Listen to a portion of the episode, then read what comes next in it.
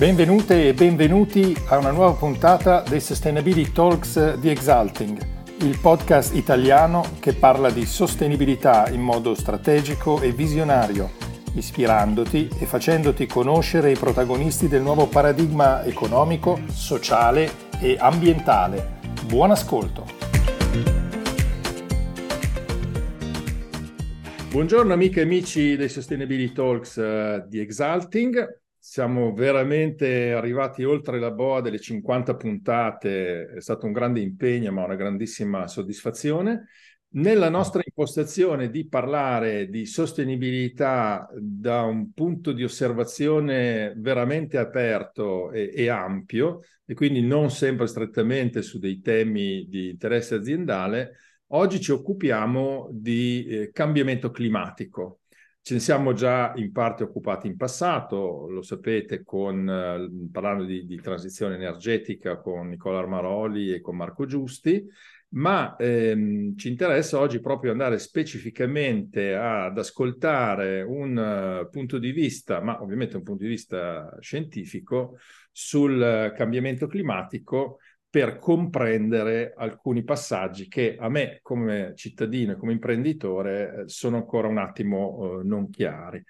Per um, parlare di questo tema molto delicato e complesso, molto complesso, come tutte le cose che riguardano l'ecosistema, abbiamo ospite oggi, e ve lo porterò in video fra un attimo, eh, ve lo farò conoscere, diciamo, il professor Nicola Scaffetta, che è docente all'Università di Napoli Federico II, è stato docente in passato in diverse unità, eh, università americane, la, la Duke, la, la Elon, eh, la North Carolina University. Ha più di quasi, quasi 200 pubblicazioni, di cui oltre 100 su riviste peer reviewed, ed è eh, recentemente rientrato, mi pare, in una prestigiosa graduatoria. Sapete che gli americani amano molto le graduatorie, ma eh, a volte le sanno fare anche bene nella World's 2% Top Scientist List dell'Università di Stanford, quindi vuol dire che oggi abbiamo veramente ospite uno scienziato di, di vaglia al quale possiamo chiedere delle cose, delle cose difficili. Vediamo un attimo come accoglierà nostra, le nostre domande, le nostre richieste. Intanto ve lo mostro in uh, video. Benvenuto Nicola ai Sustainability Talks. Beh, grazie, grazie per l'invito. Grazie per l'invito. Mi fa piacere stare qui con voi oggi. Senti, tanto eh, bellissimo anche avere ospite un rappresentante di un'università eh, prestigiosa come la Federico II di Napoli, nella quale davvero eh, fioriscono eccellenze in tanti campi. Eh, senti, io come premessa generale ehm, al, al, tuo intervento ehm, volevo ribadire il motivo per il quale abbiamo scelto di, di fare questa conversazione con te, cioè eh, io ho una, diciamo, posizione personale, una comprensione personale del fenomeno cambiamento climatico che deriva dal mio abitare da 60 anni in campagna. E io dico, per me un cambiamento climatico c'è, punto a capo.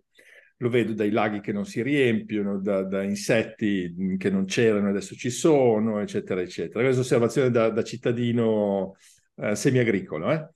Eh, io ho una grande domanda però su, su, questo, su questo, tema, cioè eh, quanto è l'incidenza dell'attività umana su questo fenomeno? E mh, velocemente dico perché mi pongo questa domanda. Mi pongo questa domanda perché noi abbiamo in questo momento in corso un grandissimo sforzo, almeno a parole, devo dire, eh, per ridurre o azzerare le emissioni di CO2 partendo dal punto di vista che tutto il cambiamento climatico è responsabilità dell'attività umana, in particolare dell'attività, diciamo, del, dell'era industriale dell'attività umana. Niente in contrario su questo, ma a mio avviso questo sforzo, diciamo, univoco funziona e ha senso se il cambiamento climatico è totalmente o quasi antropico. perché nell'ipotesi che scoprissimo che invece l'essere umano con le sue attività ha un'incidenza trascurabile, quindi vado diciamo all'estremo opposto, poi magari scopriamo che la verità sta nel mezzo, come, come spesso accade, dico attenzione perché dobbiamo sapere che andrà avanti comunque e quindi il nostro sforzo magari andrebbe più eh, indirizzato, visto che le risorse sono anche sempre limitate, a mitigazione degli effetti, preparazione, eccetera, eccetera. Quindi questo è il motivo per cui oggi vogliamo parlare con, con Nicola. Sappiamo che l'IPCC, che è diciamo, la fonte che tutti vediamo citata diciamo, ufficialmente, ha una posizione, mi sembra, drasticamente sull'origine antropica e io qui, avendo aperto il campo con il perché siamo qui a parlarne, passerei la parola a Nicola che comincia a, a, chiarirci un pochino le idee. Va bene, allora grazie. Questa è una domanda fondamentale, quella che poni, perché eh, bisogna fare molta chiarezza. Ora è chiaro che quando bisogna fare chiarezza e soprattutto quando si parla di problemi scientifici, eh, purtroppo c'è la necessità di, eh, di essere precisi, di essere precisi e bisogna quindi cercare di non fare banalizzazioni per quanto riguarda questo tema. Allora, io cercherò di essere preciso ma semplice il più possibile, vediamo un po' se ci riesco. Allora, tanto per cominciare, eh, eh, si, si, è osservato un riscaldamento globale, questo nessuno lo nega, va bene? Quindi circa dal 1900 a oggi mh, mm, il mondo sembra che si sia riscaldato di circa un grado, di un circa un grado. Oh, e vabbè, quindi il riscaldamento globale è un fatto, è un fatto reale che non può essere messo in dubbio perché è osservato da un'infinità di dati eh, sperimentali, no? quindi eh, vediamo i termometri che hanno registrato un maggiore, eh, un, un, calore maggiore, un, una temperatura maggiore, vediamo ghiacciai che si sono sciolti, vediamo eh, tante piccole cosette, quindi eh, il livello del mare che è salito un pochettino, quindi ci sono un'infinità di evidenze sperimentali che dimostrano l'esistenza di un cambiamento climatico. Certo. E vabbè, Tuttavia, eh, bisogna subito precisare che non è che il cambiamento climatico è iniziato, è iniziato nel 1900 e prima il clima era costante. Ecco, quello che noi sappiamo sempre dai dati eh, paleoclimatici, cioè quindi del passato, è che il clima della Terra è sempre cambiato. Va bene? Quindi sin, dal, sin, sin dall'origine della Terra, eh, eh so, praticamente più di 4 miliardi d'anni, il clima cambia in continuazione. In modo particolare, ad esempio, quando c'erano i dinosauri, le temperature erano molto più alte delle temperature contemporanee, no? Anche i livelli di CO2 erano molto più alti dei livelli della CO2 che oggi abbiamo poi eh, se, se, lasciamo i dinosauri, ecco, eh, e, vediamo i tempi più recenti, quindi negli ultimi, ad esempio, 500.000 anni, 500.000 anni, ehm, abbiamo osservato diversi periodi caldi eh, intervallati da lunghi periodi freddi, le cosiddette grandi glaciazioni. Ora, questi periodi caldi che si chiamano eh, interglaciali, periodi interglaciali, durano circa 10.000 anni eh, o in genere alcune migliaia di anni. E quello che si è osservato è che i periodi interglaciali precedenti al nostro, perché noi ora viviamo in un periodo interglaciale, ne, da, negli ultimi 10.000 anni noi viviamo in un periodo interglaciale, quindi un periodo caldo tra due glaciazioni. Ecco, i periodi inter, interglaciali avvenuti prima del periodo interglaciale contemporaneo sono stati più caldi del periodo interglaciale contemporaneo e questo lo sappiamo perché ad esempio il livello del mare era, era più alto, anche di 5, 6, 7 metri era più alto di ora. Eh, negli ultimi cioè, 120.000 anni fa il livello del mare era 5-6 metri più alto di ora, quindi faceva più caldo. Ora, cosa è successo negli ultimi mille anni e negli ultimi 10.000 anni? Eh, anche durante gli ultimi 10.000 anni il clima non è stato costante. Ad esempio, si è osservato che circa 8.000 anni fa, 7-8.000 anni fa, c'è stato un periodo molto caldo che si chiama l'ottimo dell'Olocene, quindi un periodo eh, particolarmente caldo, eh, probabilmente eh, più caldo del periodo contemporaneo, Poi eh, dal, da questo periodo caldo le temperature sono andate leggermente decrescendo, decrescendo perché appunto abbiamo visto il top del eh, periodo interglaciale, no? E ora stiamo piano piano scendendo verso la nuova glaciazione. Ecco, durante questa discesa però ci sono state delle oscillazioni, delle oscillazioni climatiche più brevi di circa mille anni in cui ci sono stati periodi caldi seguiti da periodi freddi. Ad esempio, il periodo romano è stato un periodo caldo, il periodo medievale è stato un periodo caldo, e poi, eh, e poi dal 1900 in poi, dal 1850 in poi, ecco, abbiamo un nuovo periodo caldo, un nuovo periodo caldo che è il periodo caldo in cui noi ora stiamo vivendo, ok? Quindi se abbiamo questo riscaldamento. Quindi, ora, la domanda che lei mi pone è quanto l'uomo eh, ha contribuito al cambiamento contemporaneo? Ora, questa è una domanda che non è facile rispondere. Non è facile rispondere perché la fisica eh, relativa a, a, questo problema non è ancora ben eh, compresa, quindi ci sono ancora grosse incertezze. Ora, prima di procedere, io vorrei sottolineare questo aspetto. C'è un'incertezza fisica che bisogna analizzare. Questo perché? Perché nei media, nei media noi troviamo due op- opinioni contrastanti che sono ugualmente sbagliate. Da una parte c'è chi dice che l'uomo appunto è responsabile, eh, è certo che l'uomo sia responsabile al 100% del cambiamento climatico e c'è chi dice che è certo che l'uomo non è assolutamente responsabile neppure all'1% del cambiamento climatico. Quindi queste due posizioni estreme sono in errore perché tutte e due assumono che il problema climatico sia risolto, cosa che non è vero. Il problema climatico non è risolto. Diciamo e che ora... ultimamente, scusi ti interrompo con una battuta, ma ultimamente si è presa un po' la, la, come dire, la deriva di vedere la scienza come una religione, no? Per cui esatto, credi o non credi, insomma, ma la scienza è basata sulla, sulla continua ricerca di continua. Eh, esatto, esatto, sulla continua ricerca. Ora, um, ora da dove nascono queste... Eh, eh, eh cioè, Qual è, eh, diciamo, eh, la verità oggettiva contemporanea? È che noi abbiamo due modi diversi di interpretare il cambiamento climatico. Vabbè, esistono nella scienza due modi diversi di interpretare il cambiamento climatico. Uno è usando un approccio riduzionistico, cioè praticamente io uso dei modelli climatici che io mi costruisco al computer, no? Quindi io faccio prendo un computer, inizio a fare un grosso programma eh, matematico in cui ci metto dentro tutte le equazioni che io ritengo essere eh, quelle che mh, sono importanti. Queste equazioni simulano il sistema climatico, eccetera, eccetera, e poi vado a vedere quello che questo modello mi dice. Va bene?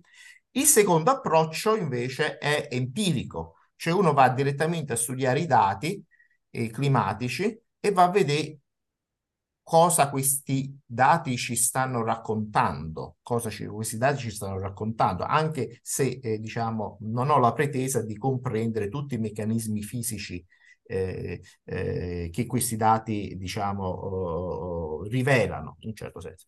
Ora, l'idea che l'uomo è responsabile al 100% del cambiamento climatico osservato sin dal 1900 ad oggi deriva unicamente, questo è importante, unicamente dalle simulazioni dei modelli climatici che oggi sono disponibili. Va bene?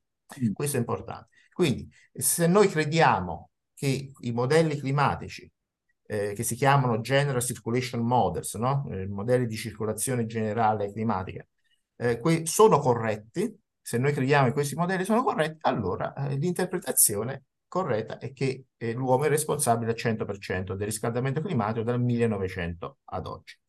Però, però, c'è un però. Cosa ci dicono i dati? Cosa ci dicono i dati? Cioè, sono questi modelli capaci di ricostruire correttamente il cambiamento climatico del passato ok? Che come ci viene rivelato dai dati? Ecco, la risposta a questa domanda è no. Cioè, praticamente questi modelli, ad esempio, non sono in grado di riprodurre il caldo medievale oppure il caldo romano. E questi, queste non sono cose che dico io, ma sono cose che si trovano scritte anche e, e fatte vedere anche nel, nel, eh, nel librone no? scritto dall'ONU, no? Del, questo Inter Intergovernmental Panel on Climate Change, che tutti quanti citano come la Bibbia, come, come se fosse una specie di Bibbia climatica. Anche se uno va a leggere quel libro, ci trova scritto che i modelli climatici non riescono a ricostruire il caldo medievale. Inoltre, i modelli climatici, ad esempio, non sono in grado di ricostruire correttamente il riscaldamento osservato nella troposfera, cioè in tutta l'atmosfera, dalla superficie fino a 7-10 km, fino a 10 km di, di, quota, il riscaldamento osservato nella troposfera negli ultimi eh, 50 anni, negli ultimi 50 anni, cioè da, praticamente dal 79 a oggi, eh, i dati eh, sperimentali, quindi le osservazioni, mostrano un riscaldamento della troposfera molto inferiore rispetto a quello che i modelli predicono. Quindi i modelli sembrano predire un riscaldamento eccessivo. Quindi da una parte questi modelli non, non ricostruiscono il caldo medioevale, ad esempio, e dall'altra parte però sovrastimano, sovrastimano il caldo contemporaneo. Eh? Quindi scusa Così... per, per, tradurre per i profani, io rappresento eh. i profani. Sì. Eh, modelli che non riescono a riprodurre un evento di cui noi abbiamo evidenza storica. Eh. Vuol dire che eh, questi modelli che creano delle ipotesi sì. sono in grado di riprodurre la realtà nella sua complessità. È questo che certo. sto dicendo. Certo. È certo. importante che capiamo anche noi profani. Sì, sì, certamente. Questo, praticamente questi modelli hanno grosse difficoltà ad riprodurre la realtà. Ora, in fisica, quando un modello non riproduce la realtà, si dice che il modello è incompleto, si dice che il modello è deficiente, no? So, in certo senso. Quindi si dice che c'è bisogno di migliorare il modello per renderlo più coerente con la realtà oggettiva. Mm. Una volta che il modello è soddisfacente, una volta che il modello è soddisfacente, allora uno può usare il modello per fare delle previsioni future. Giusto? Quindi è questo quello che si fa in scienza.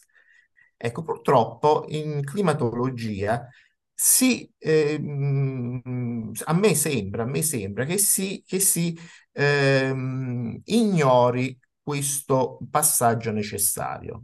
E quindi da una parte si dice noi abbiamo questi modelli, dice vabbè, questi modelli non ricostruiscono bene il passato, ma lo, non lo ricostruiscono in modo abbastanza serio, diciamo. Mm.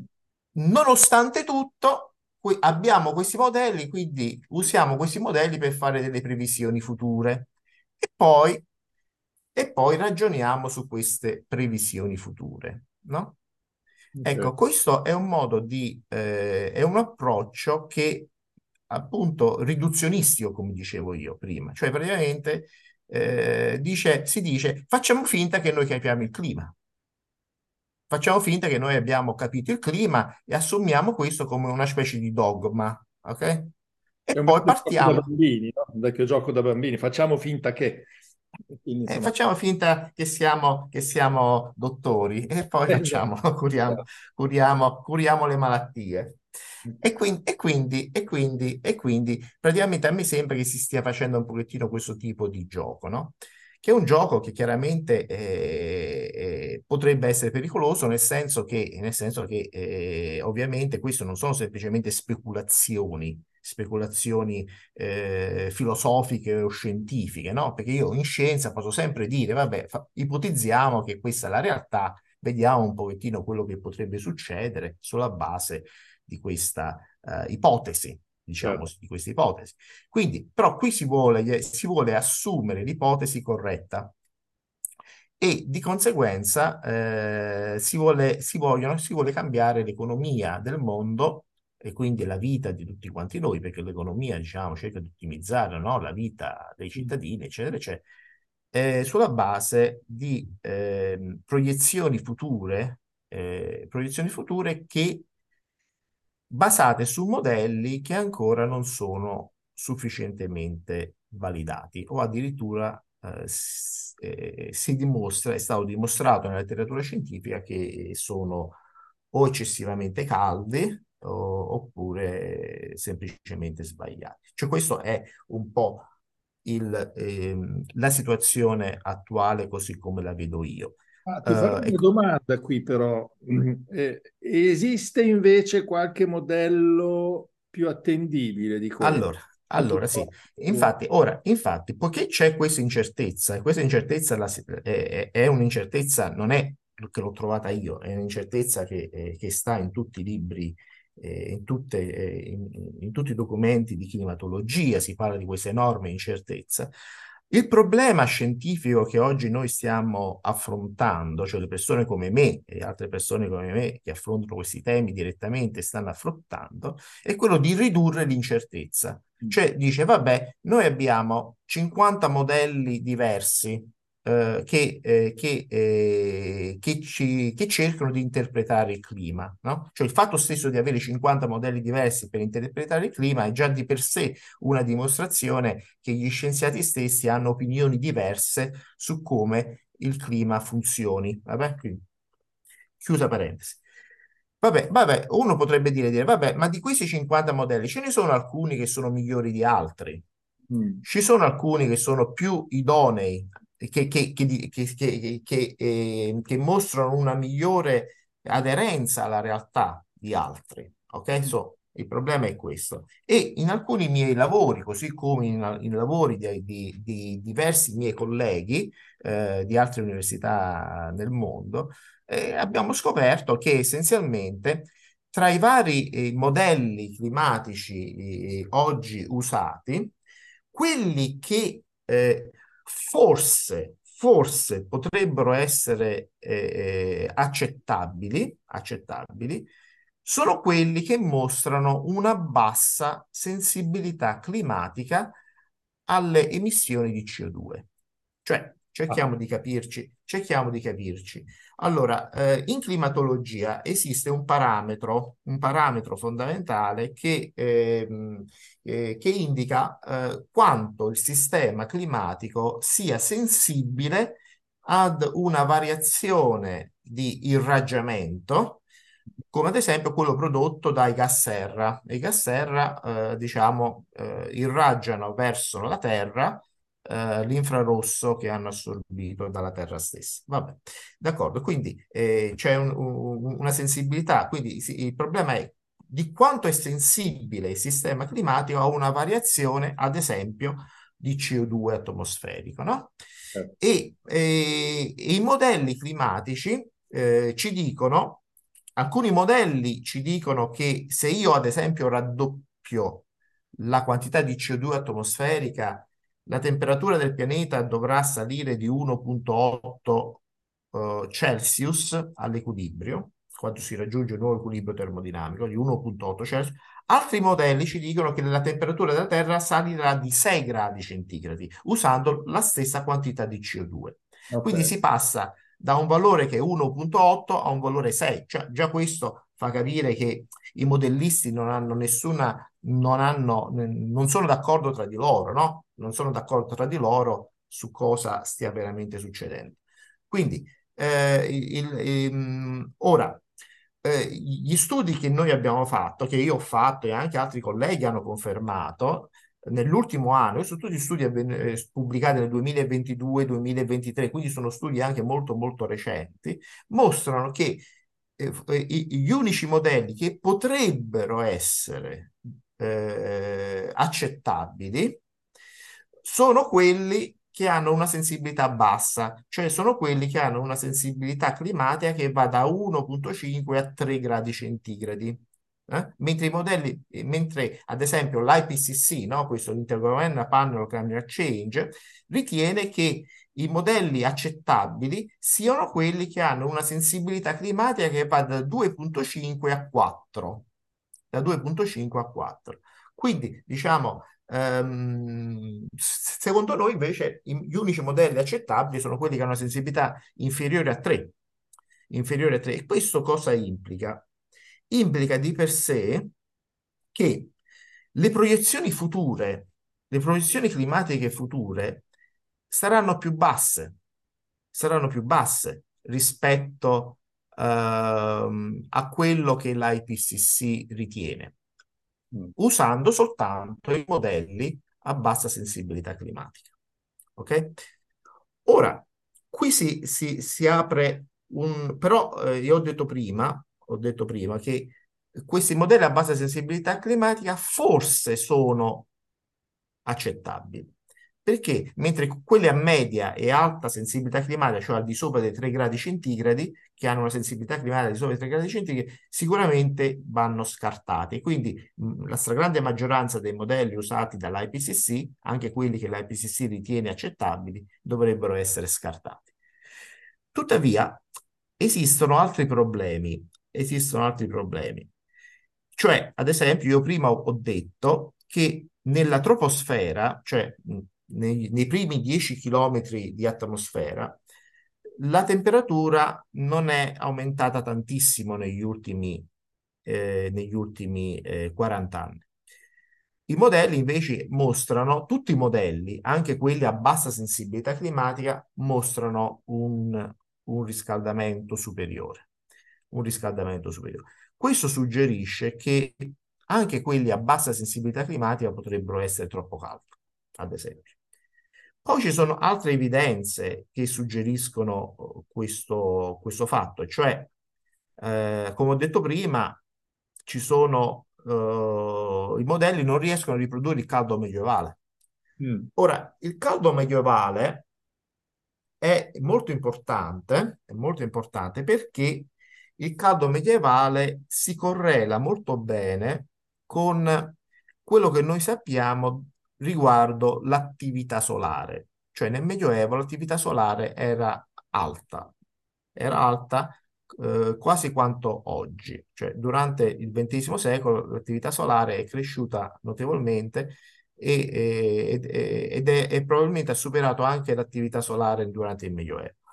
Scusa e... Nicola, il Medioevo è un periodo molto lungo, cioè, c'è un periodo particolare perché torno Diciamo che sono 3-4 secoli, sono 3-4 secoli dal, dal 900 fino al 1300. Ah, quindi prima del 1300, che è stato anche un periodo molto prospero, di grande crescita. Esatto, è stato un periodo di grande crescita e molto prospero. Cioè, non, normalmente, diciamo, almeno alle nostre latitudini, i, i periodi di riscaldamento globale eh, sono sempre molto prosperi, perché alle nostre latitudini eh, più riscaldamento significa più cibo, significa e quindi più ricchezza in generale, no? mentre il raffreddamento eh, significa meno cibo e significa più malattie quindi le, le civiltà collassano. È quello eh? che è avvenuto nella famosa crisi del 300, uno dei, dei motivi è stato eh, proprio eh, la, eh, sì, esatto, sì, eh, sì, dopo il 300 c'è stata questa, una crisi fredda, è iniziato il freddo, è iniziato il freddo e questo ha portato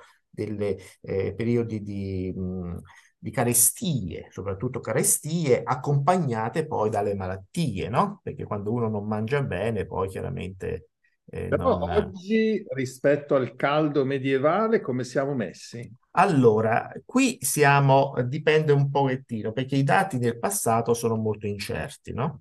Ora, eh, quindi dipende dai luoghi della Terra, se, da dove stiamo. Cioè, cioè qui in, in, Europa, ad esempio, abbiamo moltissimi dati rispetto al Medioevo e questi dati ci dicono che il Medioevo è stato più o meno caldo quanto ora.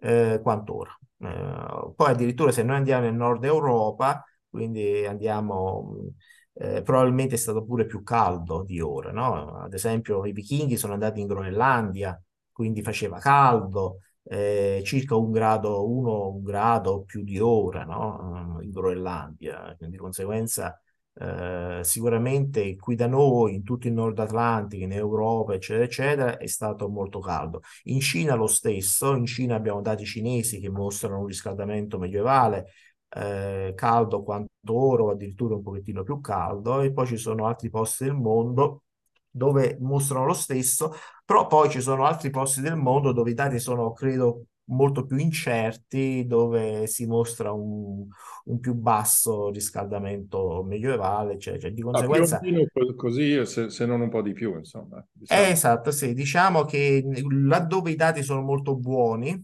eh, perché ce ne sono tanti, no? Eh, eh. Tanti modi diversi, eccetera, eccetera, sembrerebbe che il periodo il periodo medievale sia stato caldo quanto ora o addirittura leggermente più caldo. Uh, da noi sicuramente è stato okay. Così. Da noi è stato sicuramente così perché noi se lo vediamo negli acciai alpini, no? che erano più, più ritirati rispetto ad ora, i ghiacciai alpini, quindi eh, lo stesso nel periodo romano, i, i ghiacciai alpini er-, erano ancora più ritirati di ora, eccetera, eccetera. Di conseguenza il caldo medievale è, è fondamentale per, eh, per, per, intuire, per intuire che molto probabilmente il Sole ha avuto ed ha un effetto sul clima notevole, ha un effetto sul clima molto forte, molto forte.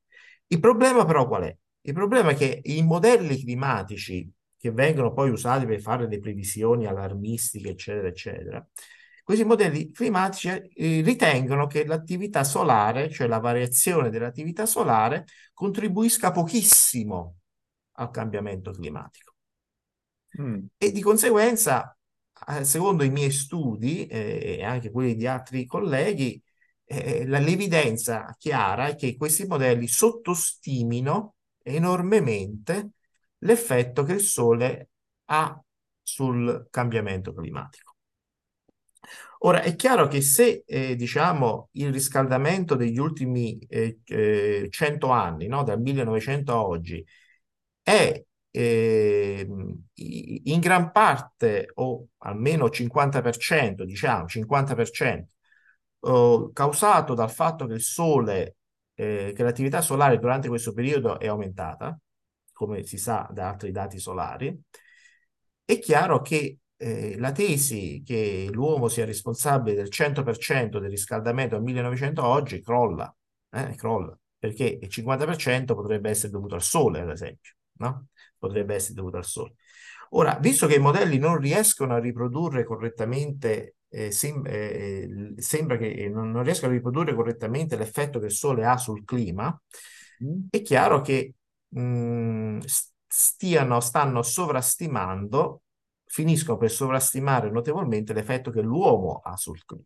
Okay? Di conseguenza, questa evidenza empirica, il fatto che i modelli non riescono a, ripre- a riprodurre il Medioevo, ad esempio, è una forte evidenza per me che eh, i modelli oggi stiano sovrastimando, sovrastimando notevolmente le, la, le, il contributo antropico, antropico. Senti, ma mi viene da farti una domanda, eh, come dire, da, da, avvocato del diavolo. Ma eh, questo IPCC che eh, a noi viene presentato come il, top dei top degli scienziati climatici che si sono riuniti, eh, come dire, sotto l'egida delle Nazioni Unite per lo scopo di, di salvare l'umanità più o meno. Mm. Eh, com'è composto? Mm, c'è, c'è, veramente il top dei top degli scienziati climatici? No. Senza no, no, no, mettere in imbarazzo, magari per, per insomma. No, no, non è, non è, no, no, eh, gli autori dei, dei, delle opere dell'IPCC, eh, diciamo, um, sono ovviamente degli scienziati di, diciamo, di un certo livello, però eh, non è che il top del top degli scienziati fa parte dell'IPCC.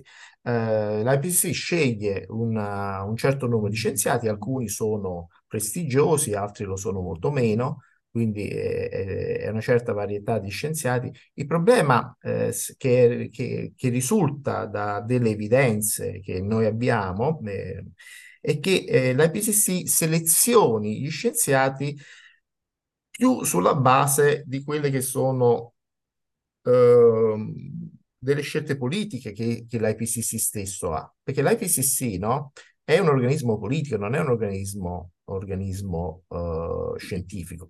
eh. Di conseguenza loro non sono interessati primariamente a, ehm, al fatto scientifico, ma sono interessati a proporre alle comunità eh, internazionali, quindi alle comunità politiche, un- un'opinione su questo argomento.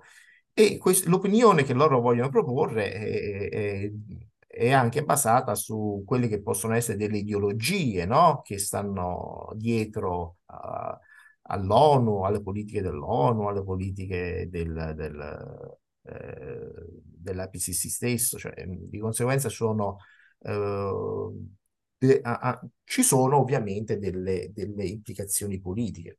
Quindi Ora, il- siamo un organismo scientifico dove si fa ricerca sul clima, ecco, non- perché non è un, eh, che non, non è, non è un istituto scientifico.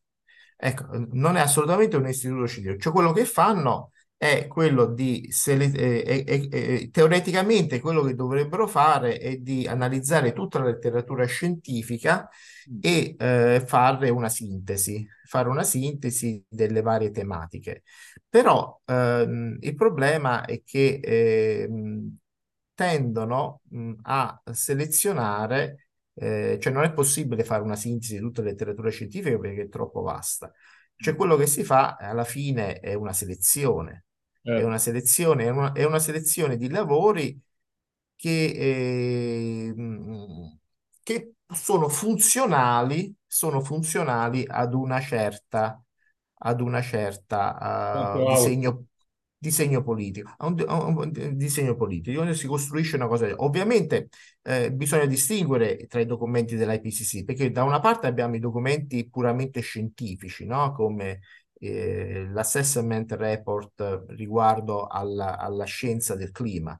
Allora, in questo assessment report, se uno lo legge, ci trova, eh, ci trova delle lacune, molte lacune, no? E noi l'abbiamo anche analizzato in una pubblicazione che abbiamo fatto eh, con altri colleghi internazionali, abbiamo analizzato questo documento e abbiamo visto che è molto lacunoso in molte parti, no? Ci mancano articoli importanti, non si mettono in evidenza delle incertezze che devono essere messe in evidenza, eccetera, eccetera. Però nonostante tutto, il- eh, questo, questo lavoro ehm, eh, mette in risalto alcune incertezze. Come detto, com- come esempio, ho detto prima che il fatto che i modelli non riescano a riprodurre il caldo medievale è scritto chiaramente in questo Certo. rapporto e altri problemi di questo genere. Quindi, se uno lo legge con attenzione, con spirito critico, la- il rapporto dell'IPCC, eh, uno ha dei dubbi, diciamo, si, fa sorgere dubbi. Il problema, però, poi è che il rapporto dell'IPCC viene ulteriormente sintetizzato, quindi Certo. si fa una, un- una seconda sintesi, questa volta per i politici, per Certo. i politici. E queste questa seconda sintesi, diciamo, le incertezze che è sopravvissute all'interno del rapporto principale vengono attenuate ulteriormente e quindi si, dà l'impressione che, eh, che tutto sia certo in certo senso e, e qu- quindi sono molto più ideologizzate. Queste, queste seconde sintesi che non vengono fatte da scienziati, ma vengono fatte eh, con la collaborazione dei, eh, dei politici, no? Sì, sì.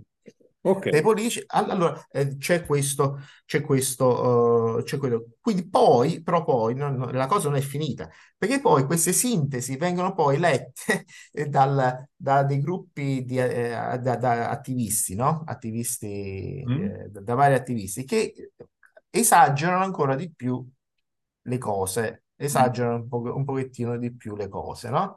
E quindi, e quindi, semmai io poi ti faccio vedere un, un grafico, soltanto un grafico, poi che spiega bene questa esagerazione.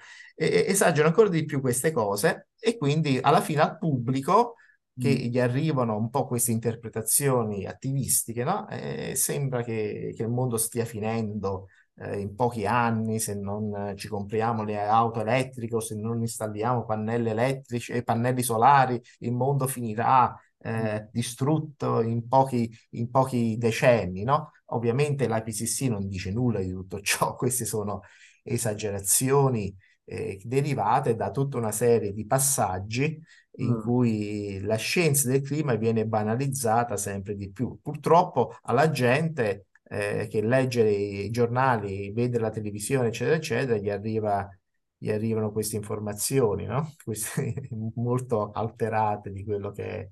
Senti, Nicola, abbiamo ancora una decina di minuti. Sì. Eh, cosa, cosa, vorresti passarci di, di, molto importante per concludere, ricordando magari allora, la, la, premessa? Ah, cioè cerchiamo di capire come sarebbe meglio indirizzare lo sforzo, l'impegno e le risorse in questo momento in cui comunque un cambiamento c'è sì, sì, sì. Allora, a, a, allora, allora, se, allora, il problema è questo. Abbiamo, abbiamo detto che i modelli, eh, che l'allarme climatico è basato su dei modelli che eh, nella stragrande maggioranza dei casi eh, sicuramente, sono sicuramente sbagliati perché eh, sono eccessivamente caldi, no? Predicono un eccessivo caldo, un eccessivo caldo che non ci sarà.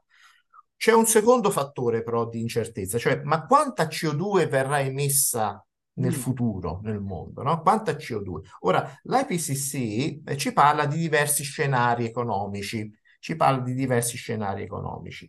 Eh, alcuni scenari, diciamo, eh, diciamo, sono moderati, sono moderati, no? Cioè praticamente si continua più o meno come sta, stiamo facendo ora, Um, poi dopo il 2050 inizierà una certa mitigazione, cioè una riduzione delle emissioni, eccetera, eccetera, però non è che le emissioni vengono azzerate.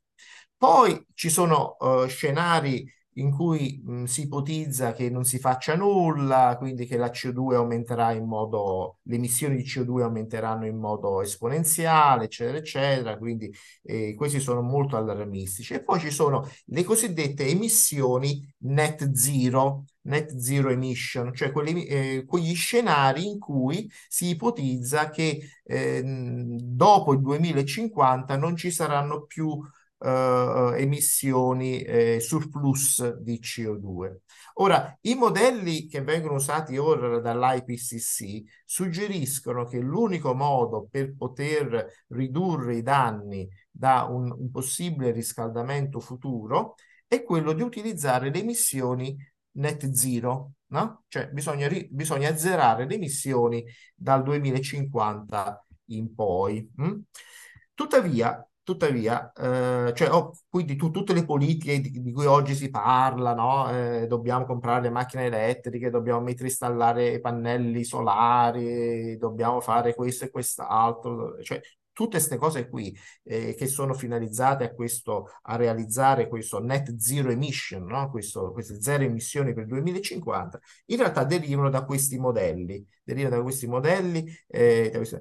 però se i modelli, diciamo, uh, um, i, i, modelli accettabili sono quelli a bassa sensibilità climatica, come ho detto prima, e se inoltre il Sole, come sembra dai dati, ha un effetto sul clima molto superiore di quello che i modelli suggeriscono ora, allora, allora la notizia, diciamo, secondo me importante, è che eh, le, eh, gli scenari net zero, non sono necessari per mantenere la temperatura sufficientemente bassa per il futuro da non essere particolarmente dannosa, da non essere particolarmente pericolosa. Quindi, in altre parole, è, poss- è possibile utilizzare gli scenari di emissione moderata, cioè quello che stiamo facendo ora praticamente, eh, eh, per, eh, per, mantenere la temperatura eh, globale al di sotto di quello che sono i due gradi centigradi rispetto al periodo preindustriale, che viene considerato una specie di threshold, una specie di limite, no? Ecco, quindi se la temperatura globale rimarrà sotto i due gradi, ora siamo intorno a un grado e qualcosa, no? Quindi se la temperatura globale durante il ventunesimo secolo rimarrà sotto i due gradi, mm. eh, allora noi possiamo adattarci al cambiamento climatico.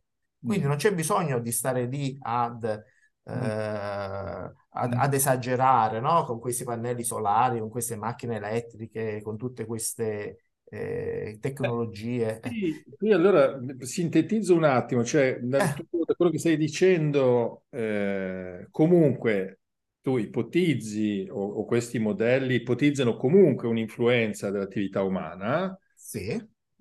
Influen- ipotizzano però un'influenza forte anche di altri fattori, in particolare quello solare, e quindi in qualche modo vedono una crescita della temperatura più contenuta. Molto più contenuta, sì. Molto Due, un'osservazione, la prima, visto che hai citato, eh, insomma, anche con, ho sentito un accento eh, polemico, macchine elettriche, pannelli solari, eccetera. Eh, uno dei temi che per me sono anche importanti nel cercare di non parlare solo di CO2 è che non c'è soltanto la CO2 a sto mondo come problema, ci sono un sacco di altri problemi, per esempio legati all'inquinamento. Io vivo in Valle Padana, quindi eh, dire, una specie di, di, camera a gas eh, è al centro dell'Europa, quindi questo tanto per dire che non abbiamo soltanto i problemi di emissioni di CO2. E l'altro aspetto invece mi viene da dirti, ma quanto manca la prossima glaciazione? Eh, vabbè, prossima...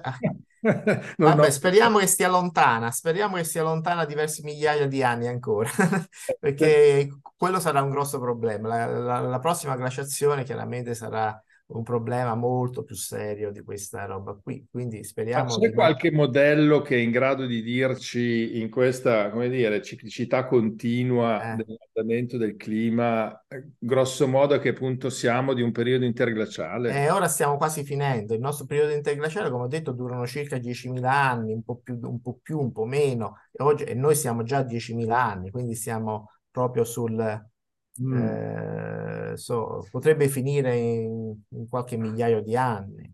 Mm. Eh, però in ogni caso per entrare in una nuova glaciazione è necessario che si attivino tutta una serie di meccanismi no? che si sommano, eh, mm. che favoriscono questa, questa,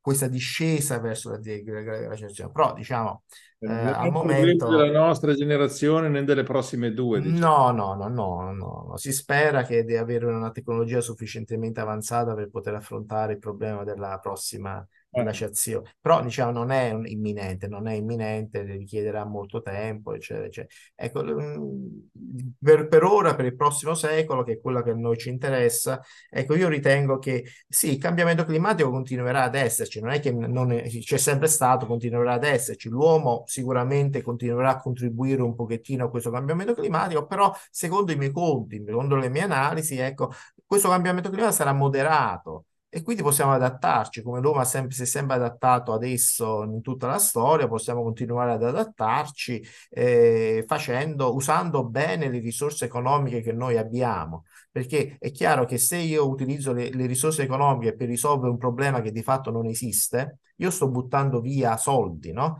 Meglio usare questi soldi per fare che cosa? Fare, eh, ridurre l'inquinamento, come ha detto lei prima, fa, eh, magari rinforzare gli argini dei fiumi, perché eh, se uno vuole prevenire le alluvioni il modo più, più, più, semplice e più efficace è quello di rinforzare gli argini dei fiumi, eh, gestire, magari costruire qualche eh, diga in più in modo da conservare l'acqua per l'estate che magari potesse essere un pochettino più arida, no? per affrontare il periodo di siccità e, e così via, cioè fare tutta una serie di lavori sul territorio cioè anche aggiustare la, la rete idrica no? per, per non buttare via tanta acqua potabile, tan- eh, eh, pulire i tombini nelle città per non fare allagare le città, cioè, cioè tutte cose che più o meno piccole o più o meno grandi che si possono fare, ma che rischiamo di non fare se poi siamo ossessionati da un'imminente catastrofe climatica che non ci sarà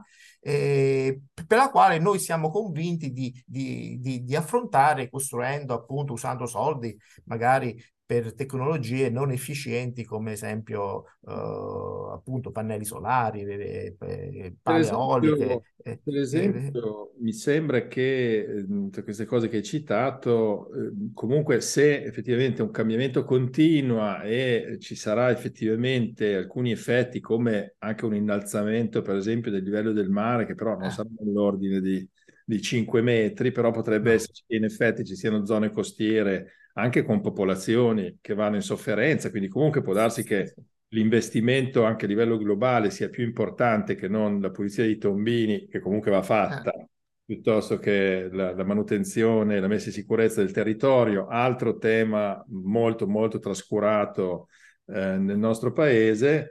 E quindi se, mi sembra di poter concludere che eh, se abbiamo uno sguardo diverso da questa, diciamo, uniformazione a dei modelli estremi in una direzione, possiamo immaginare che lo sforzo verso la sostenibilità può essere eh, più equamente distribuito, quindi anche tenendo conto degli impatti sociali di una transizione che se, se è troppo certo. costosa diventa poi anche, come dire, penalizzante per chi non riesce a starci dietro, per chi non ha i soldi per fare investimenti di un certo tipo e magari anche l'impegno, l'innovazione, l'investimento possono andare proprio in direzione di, di, un adattamento, di una mitigazione di effetti che sappiamo ci saranno, probabilmente non a livello di, di estinzione della nostra specie. Poi magari ci estinguiamo perché siamo degli idioti e ci eh. facciamo ancora le guerre dopo, eh, sì, dopo certo. migliaia di anni, non abbiamo ancora capito che non è... non è il caso. Sì, sì, certo, cioè, cioè, il, il, problema consiste soprattutto nell'utilizzare in modo oh, corretto le risorse economiche che noi abbiamo per fare le scelte giuste. E per fare queste scelte giuste noi dobbiamo sapere quello che succederà al clima nel futuro. Quindi se il clima eh, cambierà in modo moderato, come io ritengo oh, avverrà, perché tutti gli indicatori che noi abbiamo, tutte le evidenze empiriche che noi abbiamo suggeriscono questo, allora eh, eh, le risorse economiche possono essere utilizzate per l'adattamento in tanti piccoli settori, in tanti settori e poi con l'avanzare della tecnologia ci sarà anche una, una possibile riduzione delle emissioni, no? Perché eh, i macchinari diventano più efficienti, eccetera, eccetera. Però se facciamo, se noi siamo ossessionati da una crisi imminente climatica basata solo per giunta su modelli climatici che sono dimostrati non uh, credibili, eh, è chiaro che finiamo per danneggiare noi stessi, no? Perché fi- finiremo per fare delle scelte, delle scelte che non sono Uh, cioè è un allarme, un allarme che non esiste, un, delle scelte basate su un allarme che è inventato, sono, immaginario. Non sono e non sono, non sono mirate. Bene, esatto. direi che, che, abbiamo esaurito il nostro tempo. Io credo che abbiamo comunque raggiunto lo scopo di portare una voce autorevole eh, su, per tentare di dare una risposta a questa domanda iniziale, che era quella di, dal punto di vista eh, anche di scelte sostenibili, equilibrate e utili. Eh, abbiamo qualche informazione in più per orientare queste scelte, mi fa molto piacere. Io ringrazio tantissimo eh, Nicola Scaffetta di essere stato con noi. Ti chiedo un attimo, Nicola, di restare qui. Mi metto io solo in video eh, per i saluti finali. Grazie davvero, Nicola. Poi, poi ci salutiamo un attimo in privato. Va bene. Eh, Va bene, grazie, grazie per l'invito. Mi ha fatto tanto piacere. Allora, eh, davvero grazie a chi ci ha ascoltato e seguito fino a questo punto. Devo dire che il nostro ospite ha anche fatto con efficacia lo sforzo di, come dire, parlare la lingua di noi profani. Io esco con qualche risposta a delle domande che mi pongo da tempo. Eh, so che stiamo facendo uno sforzo eh, in tanti, in tante aziende, organizzazioni, anche qualche istituzione, uno sforzo onesto verso un, una diminuzione dell'impatto dell'attività umana eh, sul clima e sull'ambiente, perché non c'è solo il clima, il clima, ricordiamo che stiamo facendo delle cose insomma notevolmente dannose per gli ecosistemi, per la biodiversità, per la qualità dell'aria e delle acque, quindi ci sono un sacco di altri temi molto importanti nell'aspetto ambientale della sostenibilità, ma credo che abbiamo portato qualche informazione in più per orientare magari meglio eh, le, nostre, le, nostre, scelte. Quindi grazie a tutti e a tutti per averci ascoltato. Appuntamento come d'abitudine alla prossima puntata fra 14 giorni. Qui termina questo episodio. Grazie ancora a tutte e a tutti.